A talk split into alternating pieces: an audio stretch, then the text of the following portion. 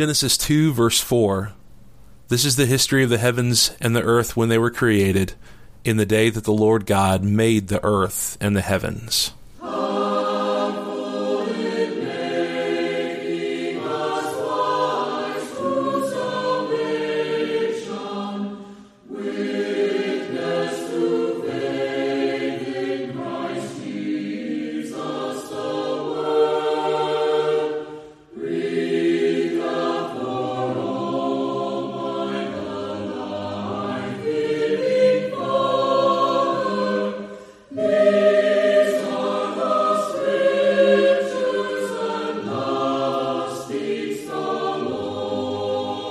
Welcome to Walking Through the Book.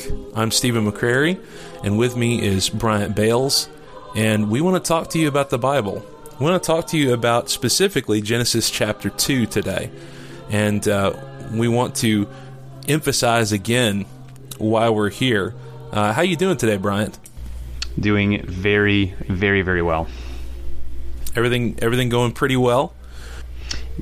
Yes, sir. Yep, yep, yeah. Uh, By the grace of God, everything uh, today has been well, uh, healthy, and uh, have a working mind, and uh, ready to ready to discuss the Scripture. Okay, um, we want to uh, give you some contact information to get us uh, get in touch with us. If you want to email us, we're at walkingthroughthebook at protonmail dot com. Walkingthroughthebook at protonmail dot com. And uh, if you want to reach us through that, you can. Um, uh, we are thinking about getting on Facebook pretty soon. Uh, I may have to edit this later on to to get that on there.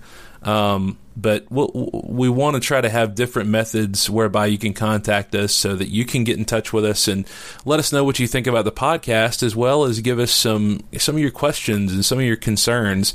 Maybe there's something that we're doing that is uh, you know off the charts, and maybe there's something that, that we could be doing better. Uh, maybe you have a suggestion that we could do be doing better with something, uh, or if you just simply have uh, a concern about what we believe or what we're trying to teach here, uh, we want to h- help answer that. We want to, uh, I mean, even if the question is big enough, we may even have a whole episode where we go through uh, uh, listener questions. But that's just an idea. For the time being, we want to focus on uh, Genesis chapter two. We want to remember the purpose of this podcast. We're here to show forth the glory of God. We want to make sure that we're impressing upon you the importance of reading your Bible, and not just reading it, but appreciating it, studying it, spending time with it so that it can properly uh, manifest in your heart, uh, in your soul, so that your actions become more molded toward the image of God that uh, that we were created in. And that's at least partially what we're going to be speaking of today. Uh, as per our typical thing, we're going to read through the whole text. We're going to make some initial observations. Then we're going to talk about the theme of what's going on in Genesis two. And then finally make application to our lives so that we can actually profit from it.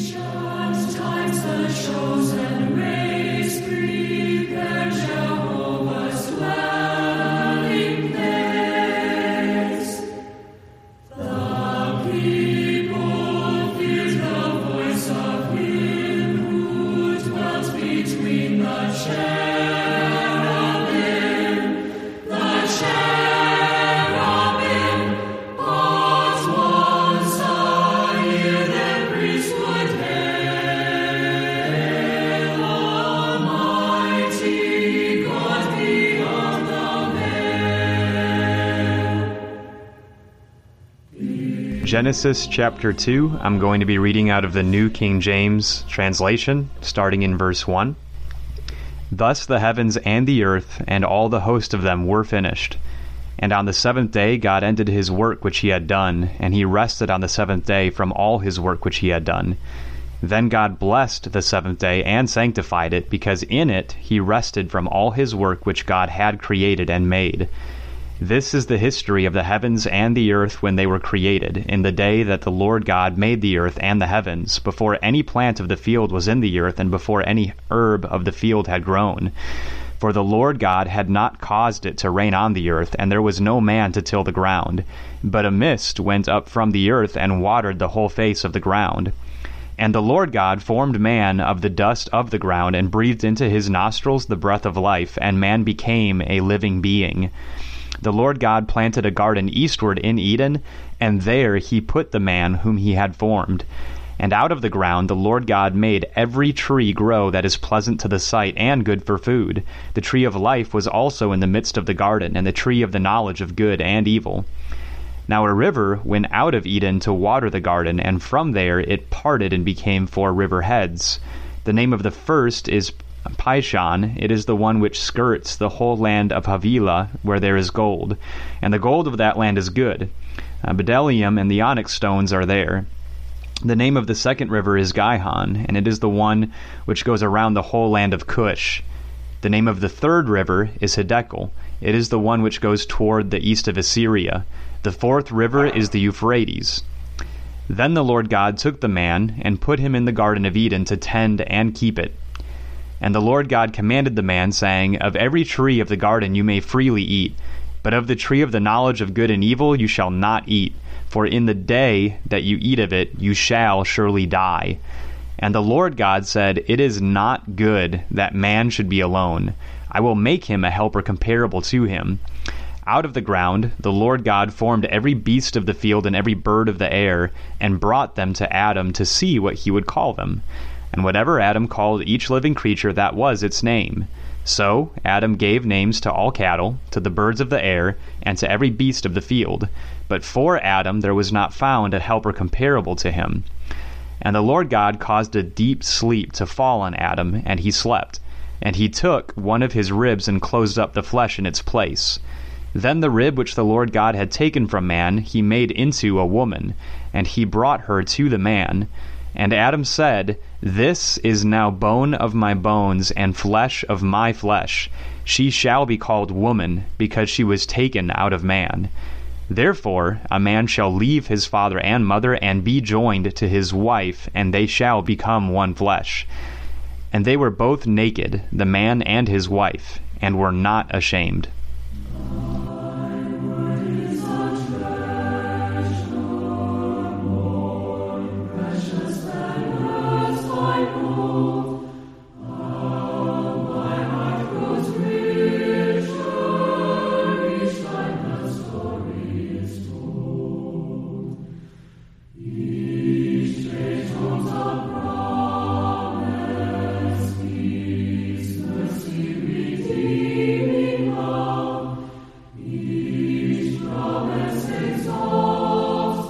So in terms of initial observations, uh, Bryant, what are some things that kind of pop out at you in this reading?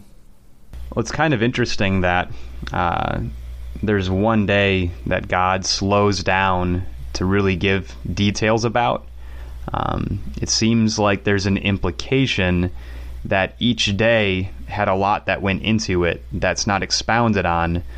But the significance of this day is this relates to God's care for man and the things that he did with man uh, that relate back to what it means to be in his image. Um, and of course, God's focus is is on man through the whole scripture. So I don't think it's any accident, obviously, that it's the sixth day that we kind of slow down to consider in more detail. Absolutely. And, you know, it's interesting that you mentioned that, too, because doesn't that tell us or show us that uh, this is a point where we're going back to get more details about something? Right. You know, the Bible kind of shows itself as a different book in that aspect, because it's not just boom, boom, boom, boom, boom, chronological. It's going to go back in some places and say, oh, by the way, when this happened, there's a little bit more to that. Yeah. And I think we need to recognize and think about that in the standpoint that, you know, you think about the writing, the ways they would have written these things. Right. They wouldn't have been able to particularly go back and edit and change the justification digitally and all, you know. Um, but even then, even considering whatever limitations they might have had in, in, in putting this together, whatever limitations Moses might have had compared to what we can do today, uh, I think we can appreciate that this is in a particular order for a reason. Because if we if we understand that the Spirit inspired these things, that that's a particular order to it. So I appreciate that. Yeah, and it kind of seems like it gives a really a context for the Bible and the focus of the Scripture, that God, with all the things He created in day one, the things we might be curious about, what He wants us to see intimately and what He wants us to meditate on and understand is His relationship with His man that He's created. The relationship between man and woman and the relationship that God has with man, that's His focus.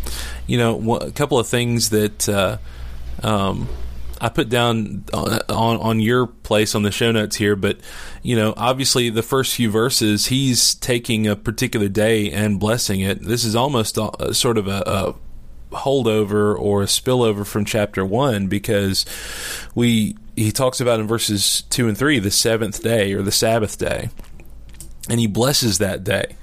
Um, it says in verse three, He blessed it and sanctified it, and the reason is because He rested. That's interesting, interesting to me, um, and I think we can uh, kind of pull a little bit more out of this later on. But you know, I, I just kind of want to ask the question.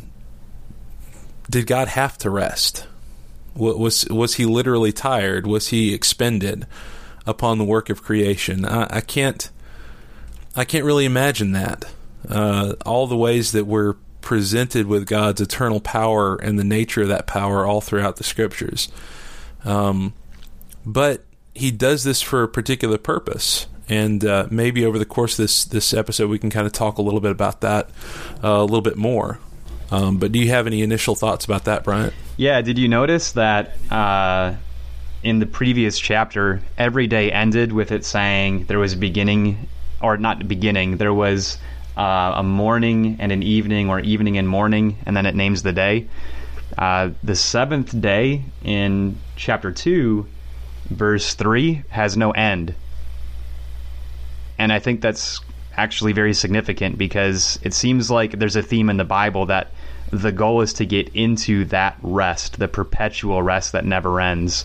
So the seventh day actually never ends and is always available, and God's goal is to get us in that day perpetually, which is His eternal rest. Wow. So are we deists now? Are we saying that God, you know, God put together creation, wound it up like a clock, and then just let it go, and doesn't do anything to intervene into creation? I, I you know, I, I wouldn't go the, that far, of course, but um, uh, I, I think certainly with the work of creation, the work of creation is done. Um, there's nothing else for Him to do in terms of, of creation. It's complete and it's total.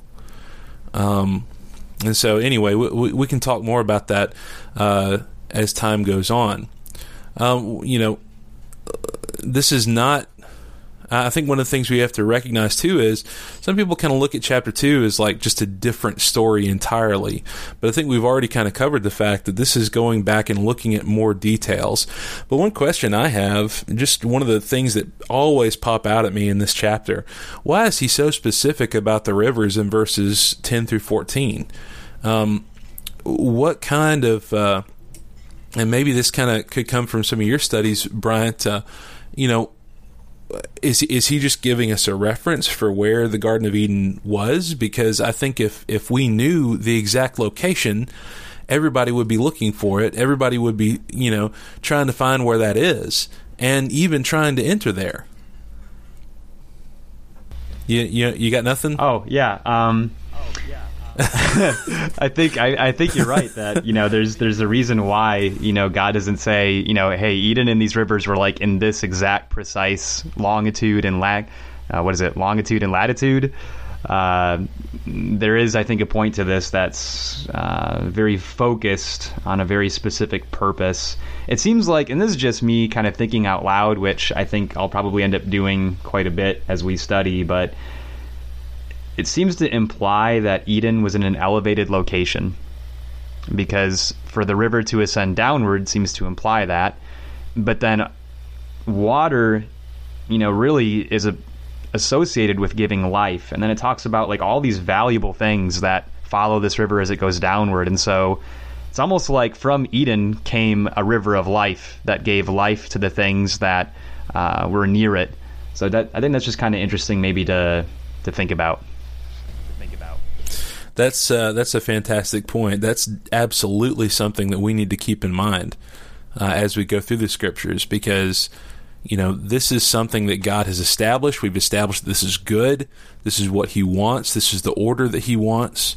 Um, and and we're going to see in the next chapter, of course, where that order begins to, to break down. Um, and it's not because God made it so. Uh, again, it's because of, of man's free will choice that he he brought that down. But uh, but you know, there, there's the stuff that we see in Revelation about New Jerusalem. There's a lot to pull together there, I think. Uh, you, you mentioned a river of life. That's what's talked about in New Jerusalem. The river of life is there. The tree of life is there. Um, so anyway, we don't have to go uh, uh, super specific into this. Now, one other quick observation I think I need to make is in verse twenty-five, uh, the man and his wife were naked and they were not ashamed. Um, that obviously is something that we deal with today, that nakedness is a shame. And we'll talk more about that next, uh, I believe in the next chapter. But, um, but I, I think we can see that because of this, we can recognize Adam and Eve were perfect, again, as they were created. God doesn't create something that's that's wrong or evil. Uh, God doesn't create something that's um, going to be uh, um, impacted or or wicked in, in and of itself. Um, and so we recognize that they're not ashamed about where they are and what they are and who they are because they're perfect. Uh, I mean, would that be would that be yeah, right, Brian? I think that's I mean, a necessary implication.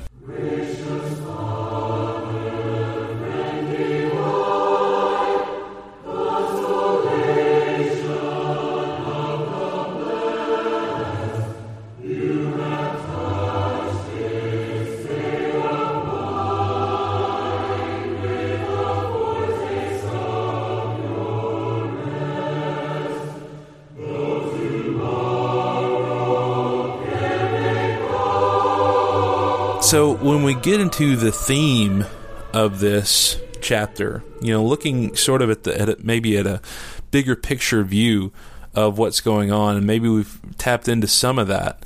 Um, but let's talk about some of the things that were or here, and I, I, I think what we could really pull together here is that all of this was done for what reason?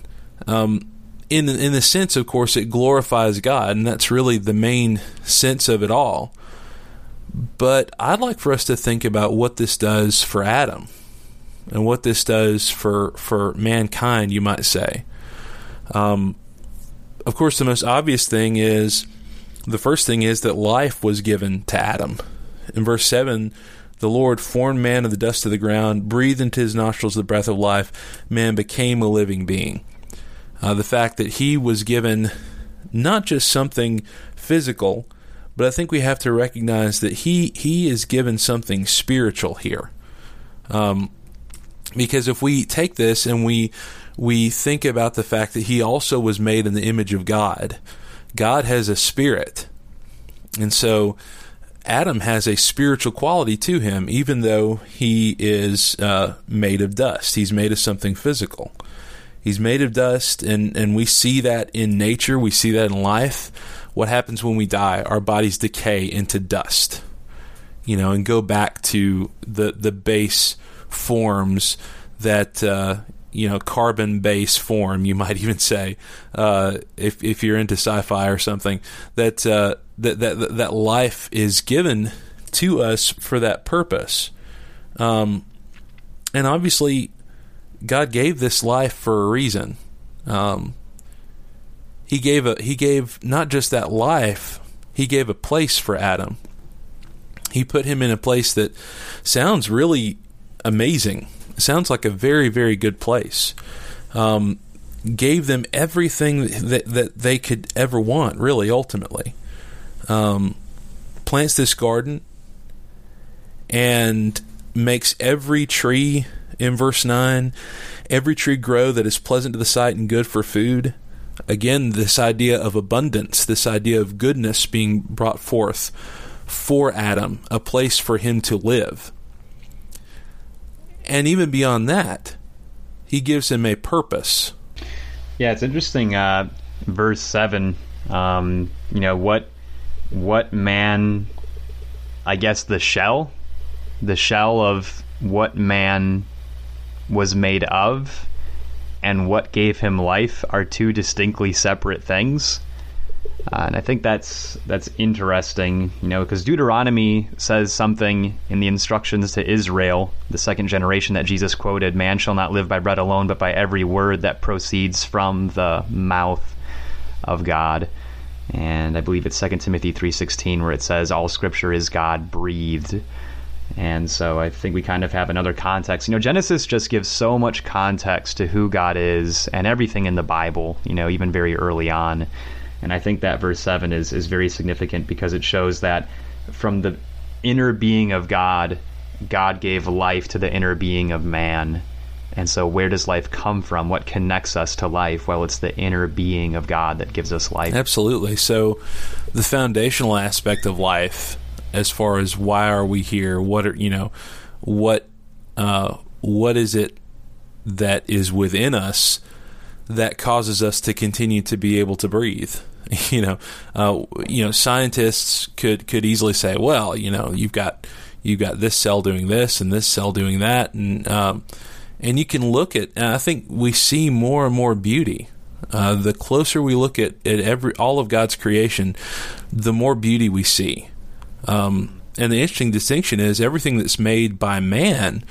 Uh, you can look at, and of course, I'm sure they're trying. You know, they, they say that you know computers do things exactly. You know, digital reproduction, like three D printing and things like that.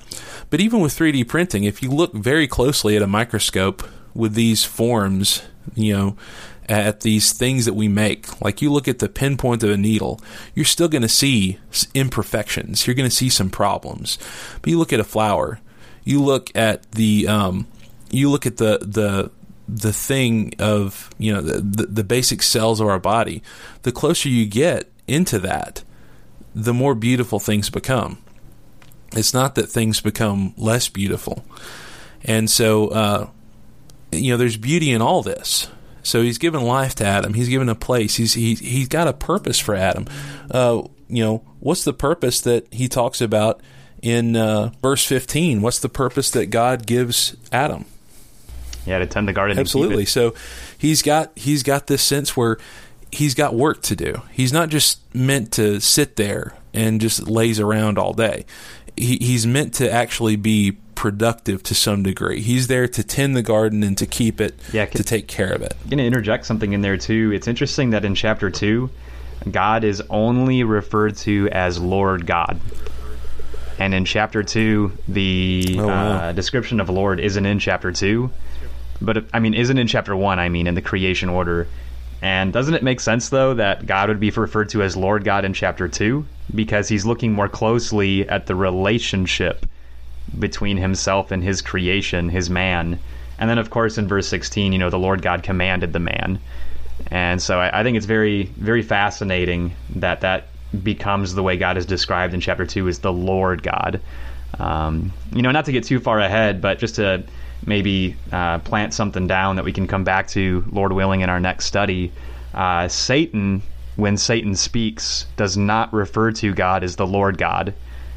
And I think that's a really subtle way of disconnecting an important aspect of the relationship that God created man to have with him. He's not... Interesting thing, he's not really a part of the kingdom, is he? Right. You know, uh, to be a part of the kingdom, you've got to accept the rule of God in your heart. And... Uh, And so you make an awesome point there. The idea of the Lord God, he is Lord of my life. He is the controller of what I do. Um, and you know, Adam, Adam seems to at least initially here accept that. And he has this relationship with God. And we're going to see some more fruit of that relationship. Um, fruit, no pun intended, in the next chapter. Yeah, it's interesting in the next chapter. With, uh, you mentioned uh, you know, fruit and, yeah. and life being a theme here.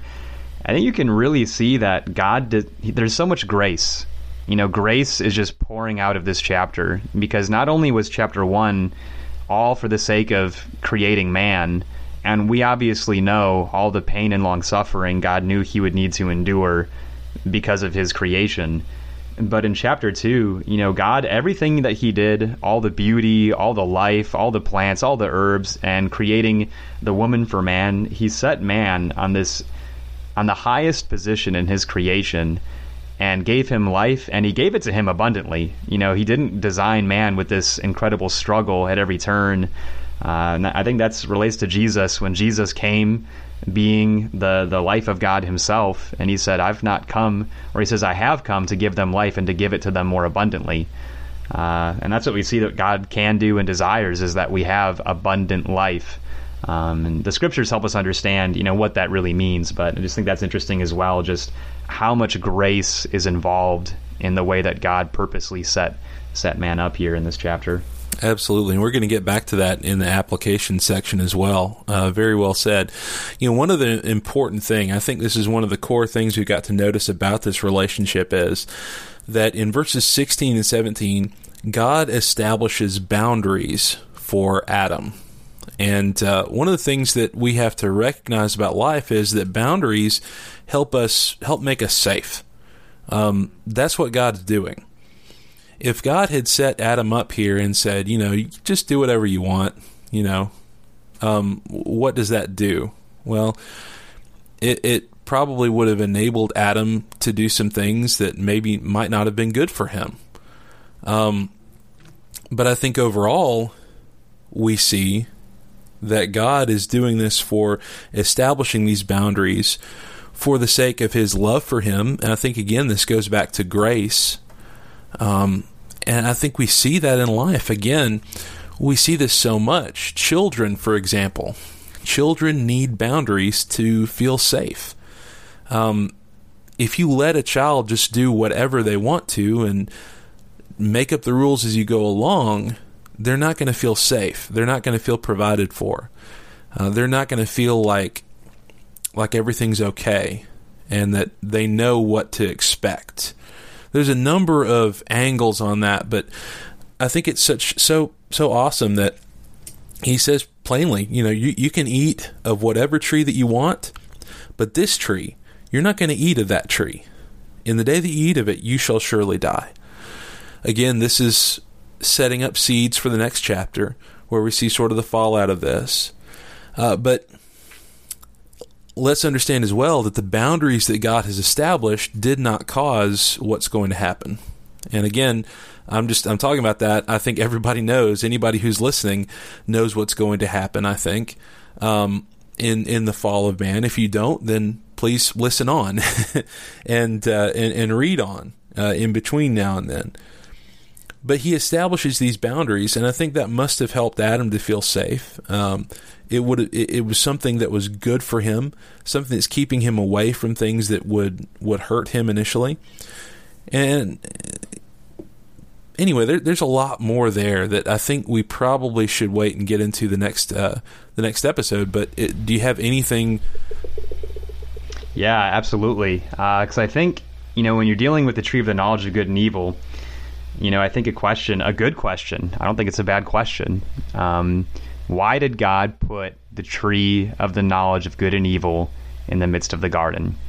Uh, I think that's a necessary question to think about. And I'll tell you that I think that tree, it was impossible for it not to be there, because God created man in his image. What we're learning in Genesis two is through man who God is. And to be in the image of God requires the subjection of passions and self-denial for the sake of honoring another's wishes. That's the story of the Bible, of what God does with man. Now, here's the clincher, is God is worthy of that honor, and we are not.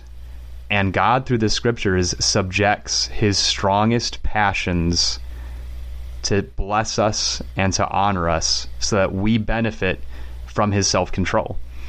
Uh, so you think about Jesus and the passion of Jesus in the Garden of Gethsemane. That's the passion God feels because of sin all the time. And yet we'll see that God humbles himself to talk with Cain, who murdered his brother Abel. And that's incredible. But that's what we see is God, God hides the difficulty he feels in subjecting these great passions so that we can be blessed. And so it's impossible that God could create man in his image without there being some way that man could learn to subject their passions. He even tells that to Cain in chapter four, that sin lies crouching at the door, but you must learn to master it. That is the image of God. And even on top of that, you think of Moses. Uh, God said, I'm going to destroy this nation and make a new nation through you. Moses appealed to God to instead show mercy, and God did. Now, I think both of those were good options, but God chose what he deemed to be the greater option to honor Moses and that nation. Um, and the thing is, God does that for our benefit. So I think the subjection of passions we see in this is necessary, that we need to learn to subject our passions so that we can honor God and honor others. But responsibility, grave responsibility. You know, God created us to be able to handle grave responsibility. So he told this to Adam, who then needed to communicate this to his wife, which it appears that he did in chapter three. Uh, but then he brought the animals to Adam as well so that he could name them. That's a lot of responsibility, but God designed us to be responsible because he's responsible, and especially with his word and responsibility with consequences, especially as they can affect ourselves and others. So Adam was told very clearly that he's going to die in the very day that he violates this command. And God understands that for himself, that if God acts outside the best interest of us, as is good, there are serious, I can't even imagine. Like, imagine if Jesus would have called ten thousand angels when he was going to the cross. I don't know if he would have to, like, cause everything to cease to exist and start from scratch. And by that, I mean even the angels and every being that has observed God's predestined purpose that he was working to fulfill. I don't know. But we don't need to think too hard about that, because we see that God always acts in consistent faithfulness. He's always acting in the same kind of way and never breaches that. And I very freely breach God's image, but God holds back the full measure of consequence to that. And so I think we'll see in chapter three, Lord willing, that there are more consequences to this than God needed to communicate, which should encourage us to subject our passions and learn the kind of responsibility that God designed us to have. That's an awesome lesson, because uh, so often what people are missing from this equation, you know, why shouldn't I embrace whatever I want to? Why shouldn't I take on any desire I want to? The world's your oyster. I mean, especially if you're a young person, I've even heard people who call themselves Christians say, well, a young person's got to sow their wild oats. Well, I, I don't see any benefit to that thought process at all. And what they're missing out on is that we have to control ourselves, and you, you, you've just said it. We have to control ourselves because God controls him, himself. He establishes boundaries not just on us. He establishes boundaries on himself, and he works and acts within those boundaries. Right. And if he That's did, the covenant. Yeah, yeah, exactly. And and if he did not act within those boundaries, how terrible would things be? And you, I, I think you, you make an awesome point there. So very well said. Now, the last aspect, I think, of this is the creation of a helpmeet for Adam. And uh, that is such a beautiful thing. I think we need to recognize that beauty. That uh, here we have the institution of marriage established. Um, you have uh, you have Adam, who's naming all these animals, but there's nobody like him that he can really properly associate with. One of the things we need to make clear is that, is this Adam just kind of kicking his feet around and saying, mm, I can't really find anybody that's like me? Or is this the Lord himself declaring this? I mean, you, you look at verse eighteen. It is not good that man should be alone. I will make him a helper comparable to him. So God doesn't bring about the creation of Eve because he sees that Adam's lonely and he's just, you know, down and out kind of deal. God, of his own will, he says, I'm going to make him a helper that's comparable to him. Um, I'm going to take this, and I'm going to give give this uh, give this relationship to him. Um, and and I, I say give this relationship to him because there's the sense where we've got to recognize that Adam and Eve were given to each other. And I think the term helpmeet really goes together there. Yeah, uh, verse twenty kind of sticks out to me. Um, I don't know, just kind of thinking out loud again, but when it says, "But for Adam," in the New King James, there was not found a helper comparable to him. And that kind of comes in at the end of, you know, Adam naming all these animals. And maybe there's a part of this where uh, Adam had time by himself and saw that the animals were in the kind of position that was in their full fulfillment. But maybe God needed Adam to see his need for something more. Um, and maybe that even is important for us too, is, you know, there's there is a need. Man cannot be independent. Uh, man cannot be isolated. Even being in the image of God, and by man I mean, like, you know, man as in males, there's a need for another, and independence is not good. And so it's just, just kind of interesting that it almost seems like God helped Adam to see that he had a need for another. Let me just interject too that, I mean, you can look at studies on prisoners that are held in isolation cells and things like that, and the damage that that does to people. Um, and I'm not saying that that's, you know, I'm not saying we need to campaign against that or something like that. Uh, I'm just saying that, you know, we have a need to have these relationships. And when we don't have these proper relationships, there's something lacking there. Um, now, I want to be very clear. I'm not saying that if we don't have, if we're not married, that we're not going to be pleasing to God. uh, just go read Matthew nineteen, and you'll see that's not the case. The whole point is that we need companionship of some sort, and we can get that through multiple uh, channels. It doesn't have to be exactly what Adam and Eve are, are, are showing here. Um, but there's a propriety to these things, and not every not every relationship is like marriage. Um, and what we'll see through the rest of Scripture is that this is a very, very special relationship. And so specifically we can see with marriage a particular kind of relationship here, and, and the way that it's going to look. You see what Adam says to her, you know, says about her, "Bone of my bones, flesh of my flesh." Uh, the thought that they are one now, that they are one person. Um, you don't have that with every single relationship. Um, I can't just be good friends with somebody and all of a sudden we're the same flesh. Even later on the, in the book, when we see Jonathan and David being such close, I would say intimate friends, and yet that phrase is not used about them because they're not they're not one. They're not together in that same sense. They have an intimate relationship. They're close friends, uh, but but they don't have that same relationship. And again, that's not a necessary relationship, but it's an awesome gift that God has given us, that we can have these sorts of relationships. And uh, and so, therefore, Moses is writing here in verse twenty-four, and this kind of ties up the whole concept of, of marriage. A man leaving his father and mother, being joined to his wife, becoming one flesh.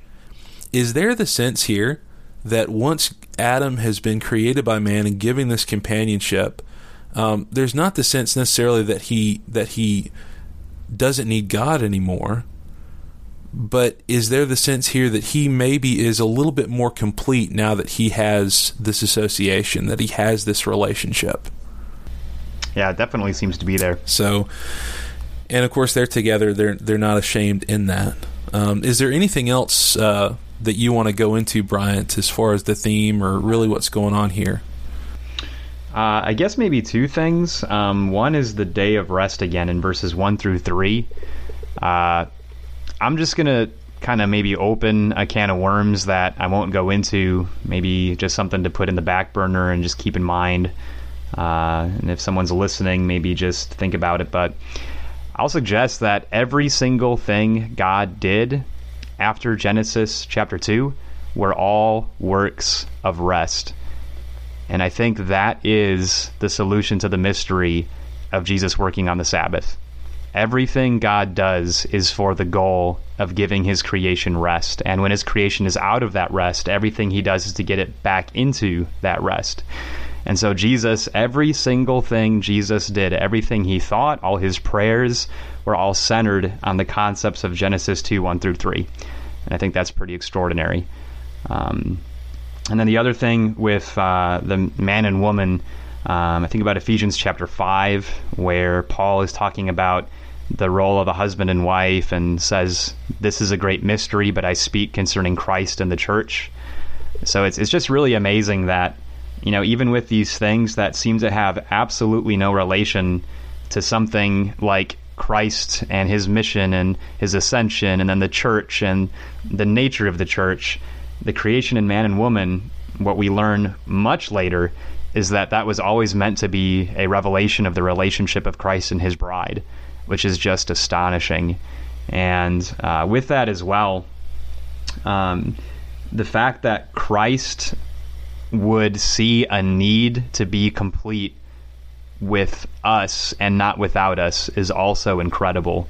Uh, so I just think there's a lot of amazing implications of that that the New Testament writers return to that are so encouraging, so profound.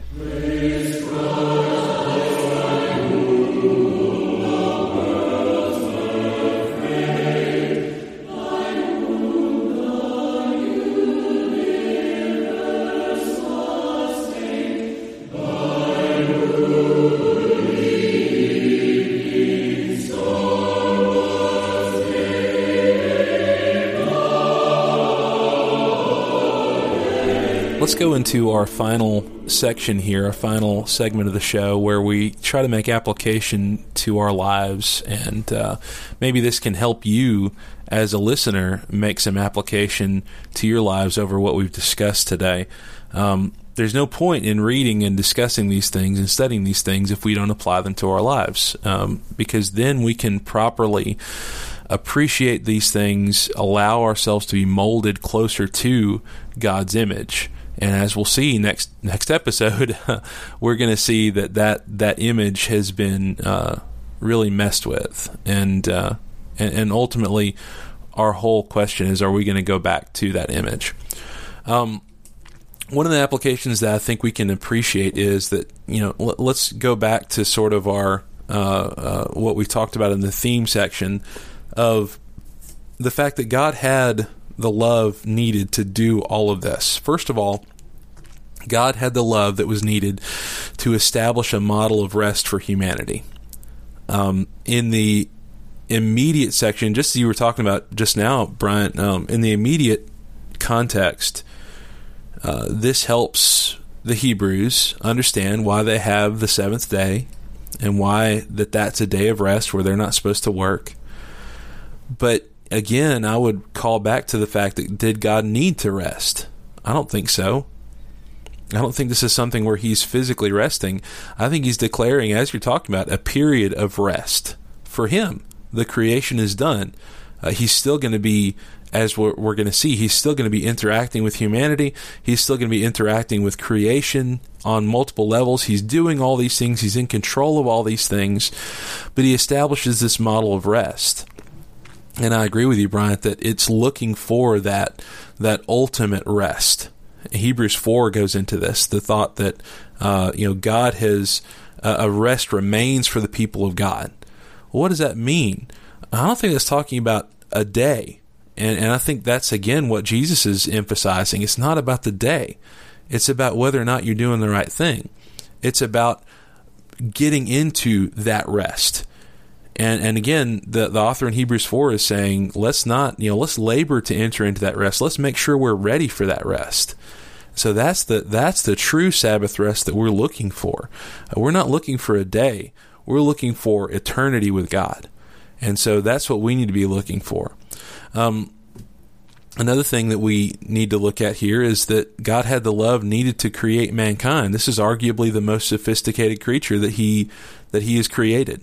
Um, we have the ability to reason and think and logistically consider things in ways that animals really don't have. Uh, in many ways, animals work on instinct. They're they're programmed in multiple ways. And someone says, "Well, my dog, you know, my dog has a soul. My cat has a soul." Well, maybe, uh, but but I'm not even really going to speak toward that because the Bible tells us that I'm made in His image. It doesn't say that about the animals. It doesn't say that about the creatures. It doesn't say that about the fish. Um, it says that about man. And so we're made in his image, chapter one, verse twenty-seven.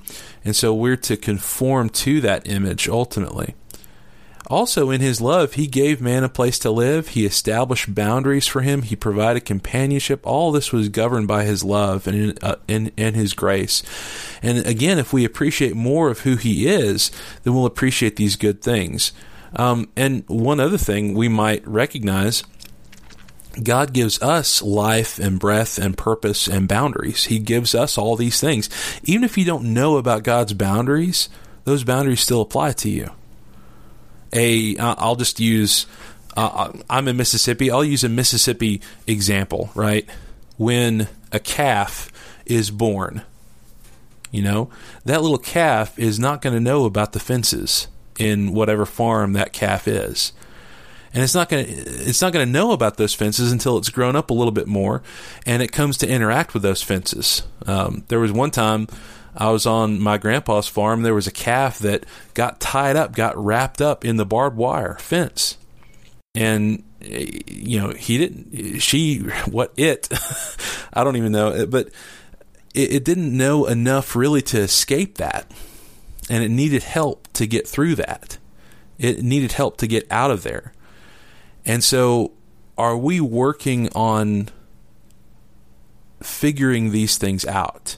You know, Paul writes in Philippians two twelve, "Therefore, my beloved, as you have always obeyed, not as in my presence only, but now much more in my absence, work out your own salvation with fear and trembling." Now, Paul's not saying there that we just decide how we're going to be saved and we work it out on our own. It means that we seek and we strive and we say, you know, what is the purpose of all this? Why am I here? What what do I need to do in my life to make sure that I have the assurance of salvation, that I have the blood of Christ cleansing me from my sins? And so uh, ultimately, that's one of the things that we can see. And then, you know, one of the final things I had here is we can, it's possible for us to have no shame just as Adam and Eve had no shame. That doesn't mean we go around naked, but it does mean that in Romans, for example, in Romans one, sixteen, seventeen, we do not have shame about what God has given us. I think that's the ultimate thing, because uh, Paul says there in Romans one sixteen, "I'm not ashamed of the gospel of Christ, for it is the power of God to salvation for everyone who believes, for the Jew first and also for the Greek. For in it the righteousness of God is revealed from faith to faith, as it is written, the just shall live by faith." So the idea that if we have a relationship with God, if we are calling him Lord, if he is Lord of our life, we have no reason to be ashamed. Even if people may talk down to us, we have no reason to be ashamed. Yeah, just uh, to even bounce off of that, uh, what you just read in Romans, you know, the good news of the gospel is we can not only get into a position like this that we just read about, but it's even better. And I think that's a part of Jesus's message, even while he lived on earth and, and taught in his ministry, that the invitation we're being extended is not just to be in the Garden of Eden, but it's to be in a place that is so far beyond the glory and the beauty and the joy of that garden that it can't be described or seen or portrayed, even with words, as amazing as words can portray things. And so when we read this, if there's some kind of hungering or longing, you know, thinking like, wow, you know, that just really sounds amazing. Well, yes, but not nearly as amazing as the invitation we are extended in the gospel very freely. Uh, so definitely an application, you know, it just magnifies the beauty of the gospel and the desire we should have to in every way conform to the glory of the image of God and to know his grace, to know his love, and to, to crave to crave his righteousness and to be filled by what he what he really gives. And to fulfill the purpose that he's made us for. And I think that purpose, you know, in some ways is still there. Um, we're to be, especially in terms of creation, I think there's it's a biblical thought that we need to be stewards mm-hmm. um, of creation. Adam was set up as a steward. He's like, hey, you keep this garden. And even the sense, I don't know what your thoughts are about this. Uh, again, this may open up a can of worms, but what do you think about the possibility that Eden, the Garden of Eden, is just simply, um, I, I know we don't want to get too far into figurative speech here, but uh, the possibility that I've heard before of the garden almost being representative of the, the whole world at that time. Um, and what we see later on is not so much the leaving, uh, you know, Adam and Eve leaving a place as, you know, a place that we can get back to. It's not so much that, but it's, it's the distinction, it's the difference, it's the beginning of that decay of creation. Um, that's just an idea, just a thought. Maybe, maybe that was irresponsible to throw out there, but, uh, I mean, I do think we have a literal place talked about here. Don't get me wrong. But uh, but I think overall, the, the concept is that we can have this relationship with God. And even now, it's not dependent upon a place. It's not dependent upon uh, time or things like that. Uh, it's a relationship with the Creator. And uh, how awesome is it that we can call Him the Lord God and do so in a perfected, cleansed, uh, righteous state. And uh, I should say as well to our listeners, if you have any questions about some of the things that we're referring to or talking about, please, please contact us. Um, walking through the book at protonmail dot com. Walking through the book at protonmail dot com. But uh, we appreciate so much your time, uh, investment of listening today, and we hope that this has been useful for you. Uh, Bryant, do you have any closing thoughts? Nothing besides what you said. Uh, very, very edifying, and I sincerely hope that uh, anyone listening was edified by the hearing of the word as we were. Very good. We invite you to be with us again in the next episode where, Lord willing, we will discuss Genesis chapter three.